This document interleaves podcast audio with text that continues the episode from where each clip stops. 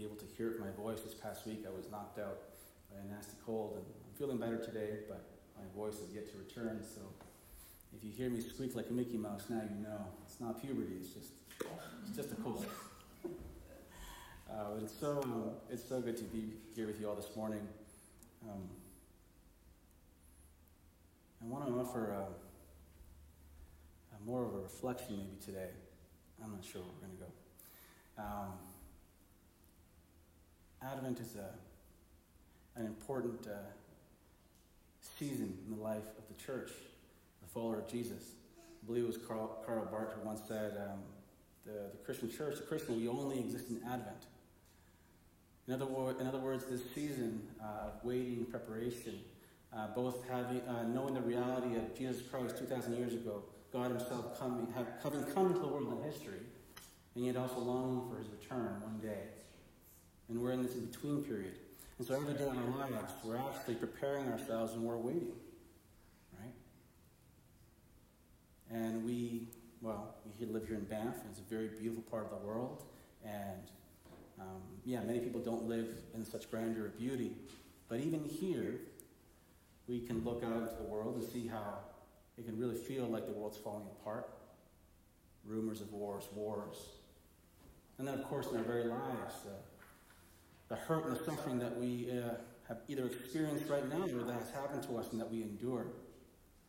And it's in that, uh, that journey of life, seeing what's going on in the world and what's happening in our lives, um, that's what we bring into the door when we walk in. Our whole complete lives. And we're asking, or we're coming to Jesus, and as followers of Him, saying, uh, God, Lord, can you make sense of this? And it's a hope that's. And that's, um, I think that's something that we have to um, keep at the forefront this season. Um, every time around this year, my wife and I, oh I wear this collar, but uh, we struggle with not putting up Christmas decorations too early. It's, it's a constant struggle because it's such a beautiful season, and you want to sort of, you know, dive into it. Um, and I get that because the rest of the year can often seem so dreary in comparison to this warmth and the glow that we experience this season, and we want to get there. Um, but the concern, I think, always is that we approach Jesus or we journey towards him in the spirit of what I'll say is uh, the spirit of sentimentality. In other words, uh, approaching Jesus, uh, primarily considering him as this cute, cuddly figure uh, that at best uh, warms my heart and uh, gives blanket affirmations to however I'm living my life or whatever I believe, and I can just cozy up with him with hot chocolate and, and everything's okay. And that's, that's.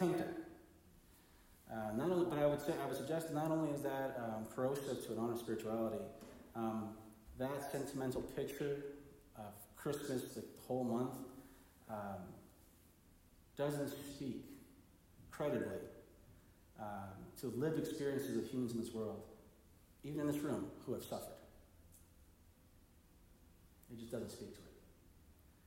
Um, I'll tell you, I, I, I, learned of this recently, but you may already know about this. Um, I was learning that in 2017, um, uh, the Arab country Yemen, they were experiencing a civil war. I didn't know, but you may have known about this. And in that year, especially during the civil war, uh, they experienced, uh, as a very serious crisis, their infrastructure basically collapsed. And there was um, no real uh, medical resources. And you had families by the thousands with children uh, sick and often dying of very curable conditions because they just had no medicine. Cholera epidemic. And uh, this was uh, reported, uh, what I'm relating to you is the New York Times, an article uh, canvassing several lives of folks in that country who were struggling. And there's this one account of this uh, man, uh, his name's Mohammed Nasir, and he's traveling with his family. And his son has cholera which is very treatable here, but there it's a, it's a death sentence if you have no medical resources. And he's terrified for his son. But he's terrified in both ways because even if he gets to the hospital, and even if they get the medicine, and even if his son is cured, they have no money, they've lost everything. And so they can't secure the next meal for their children. And he shows up there, and there's another man there. Um, uh, uh, his name is uh, Saleh Yaqub, I believe. I might get that wrong. I'm sorry. I'm trying to remember these names that matter.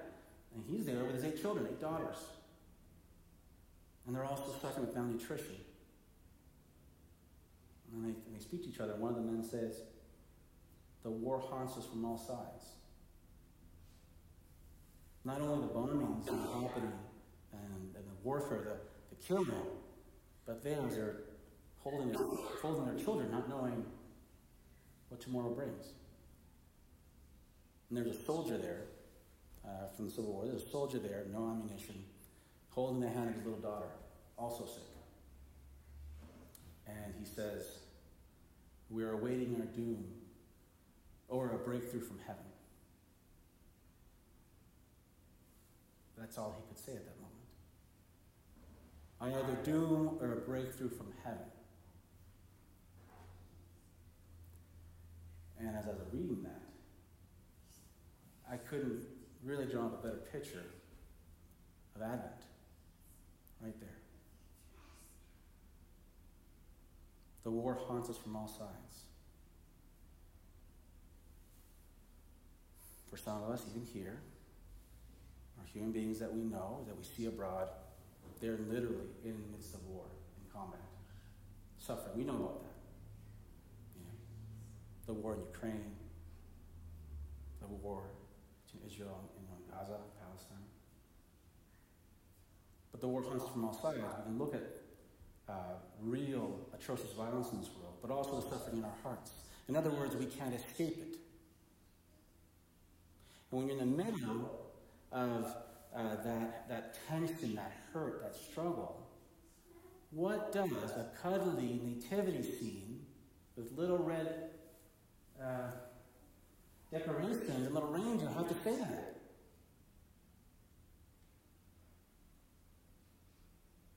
Well, I would suggest to you precious little. Mere sentimentality doesn't say anything to the, uh, the lives that we live, which is why I hope I never preach to you sentimentality. Though God is love and tenderness and mercy. In Advent, what we recognize that we see God coming into this world, and He also reveals His power, His right to rule his perfect judgment on a world that desperately needs it. Because we spoke the last two Sundays, we were exploring judgment. We think, oh, my, my naughty habits are being, uh, a, a uh, finger's being wagged at me, and that's not it. We actually saw that judgment is God coming into this world and actually saying what we struggle to say, that's evil and has to stop yesterday. And when we see the world come, crumbling around us, Maybe we don't want it, but a lot of humans in this world do actually want judgment. Right? Because I think we know that we have to come to realize the Advent, the Advent season is, is peeling away the, the comfortable niceties that we wrap ourselves in. Delusions, really. If there's any season in the Christian year that we just take it all off, is now Advent. And recognize that there are real there's real brokenness in this world. There's real hurt. There's real suffering abroad in our lives. And that our ability our, as humans to solve those problems, it's not there. We can't. Um, I don't know if you knew this, like typically in Anglican churches, or when we celebrate Advent, you have the four Sundays. You know what they, usually what they are? It's um, hope, peace, joy, love, right? But um, I was exploring, I was learning that uh, traditionally, I guess in the medieval uh, church, uh, the four themes actually were um, death, judgment, hell, heaven. Which sounds like a very morbid season, maybe. But maybe we're going to explore that a little bit. Because when you look at, that, at those four settings, they actually work together hope, death, peace, judgment. Right? They, they intermingle. In other words, in order, to, in order to get to that beautiful hope, you have to, we have to understand what we're maybe being rescued from. We have to understand our situation. In other words, we have to reveal the current conditions of our lives and how limited we actually are. My friends, when's your birthday? March 22nd, 1985. Don't giggle, youngish. But you have your birthday too, right? You, can, you're not going to tell me, so it's all right. We all have a birthday, and we all, though we don't know it, have a death day. There's a day on the calendar. I don't know when mine is. And when we think of the coming of the Lord of Jesus, we maybe push it away. We push it to near the, in the future. We presume this long life and I have all this time to prepare, and I, I don't know, Seth, that all sounds very Jesus and religious, and I'm not sure about that. And we assume we have this length, but you don't know. We don't know. Because really, the moment that you expire, you stand before the throne. Right? Before, before God to account for your life. I'm 38. I could guess I have seven more, more decades. My wife, as you know, she's a widow. Josh died at 26. He didn't know. We don't know. But we do know we have that date in the future. We know that we can't escape it.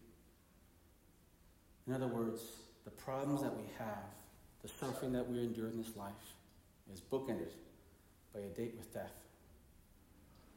And that shapes us. And there's no use pretending that's not there. No, no more, no 10,000 of Hallmark cards with cute little cuddly scenes are going to say anything to that.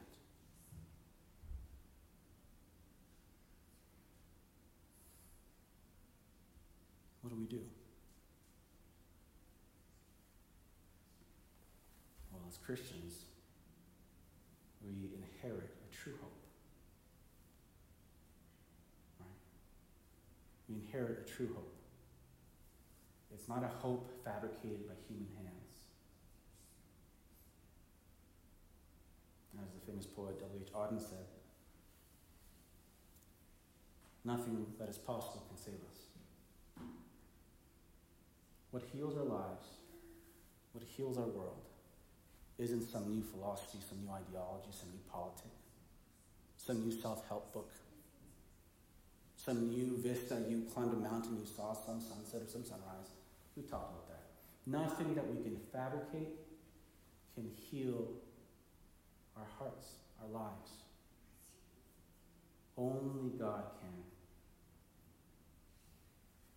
And so when that Yemeni soldiers, they're saying, we await our doom or a breakthrough from heaven. Did you, uh, it's our reading today, Isaiah. Oh, that you would rend the clouds. Oh, that God, that you would break in and do something. because we need you. And I want to invite you to inhabit that posture of the heart, the posture of life, actually. Because we're very keen, especially in the modern West, to develop the self image or develop a self understanding that I'm capable and productive, I'm able to solve problems. But the most important problems that we have are the ones precisely that we cannot solve. And it's when you get to the end of human ability, that's where God's mercy and grace begins. What is impossible for you and for me is not impossible for God. I cannot rescue you from death. Not only the death at the end of your life when we expire, but the death that we possibly live now, disconnected from our Creator. Many people, way before they're buried, they're dead. Is that you? Only God can save from that. Oh, that He would come down. My friends, actually, in the end, don't really know where you are in your spiritual journey. I don't know where you are. I know some of the stories that you entrusted me with, but there's so much more that I couldn't know. And even if you told me I could only hold it piecemeal, who can truly hold a human heart? I can't. You know who can? Jesus who we long for his birth in a few, in a, in a few weeks, right? But who will also come again at the end of time. And all wrongs will be made right. And all the things that we couldn't do or couldn't heal, he'll come. The scroll that couldn't be opened, the meaning of history that we can't explain or understand, God will open that. He'll explain us to ourselves. And who will be able to stand in his presence when he does that?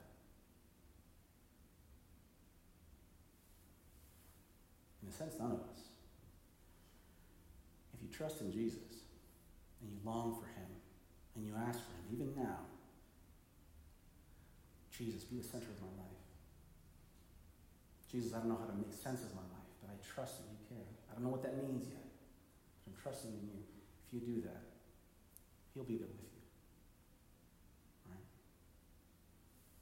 And as you hold your life in that, in this way, God, I'm. I can't fix the world, the world's problems, let alone my own. But I trust that you can. I long for your return. Your heart becomes fertile ground for a seed of true hope to be planted, not of human fabrication, but of the Holy Spirit of God Himself, Jesus Christ. And that'll lead to a, a garden, a new life. That's what we hope for. That's the promise. I'm not saying that. That's the promise of our Lord Jesus Christ. So I'd invite you to trust Him. Does this feel incomplete? Maybe. This is an Advent thing. We're having this dialogue for the next four Sundays. Today I invite you, uh, in a moment, we're going to go to the Lord's table. And again, it's not an empty ritual. We're coming to be fed by Lord Jesus Christ, His mercy, His grace. And I invite you, as you prepare your hearts, we're going to receive the hymns, the offertory, to surrender that part of your life that says, I'm in control and I can figure all, all it out. I invite you to surrender that this Advent and await the true King, who is the healer of this world. Amen? All right, let's pray. Gracious and loving God, we give you thanks and praise that whether we ignore you or don't rightly consider you, and we live our lives often without reference to uh, your glory and your truth. Um, Lord, we thank you that you don't forget us or ignore us, but you're always there, always so patient, so waiting to invite us into a newer and deeper relationship with you. God, I pray for each one of us in this room. Whatever is preventing us from um, truly taking who you are, your coming, your judgment, your grace, whatever's blocking us from um, trusting you, I pray that you would remove that, that you would silence the sentimentality and embrace your love. Help us in that, we pray, this Advent. In the name of Jesus. Amen.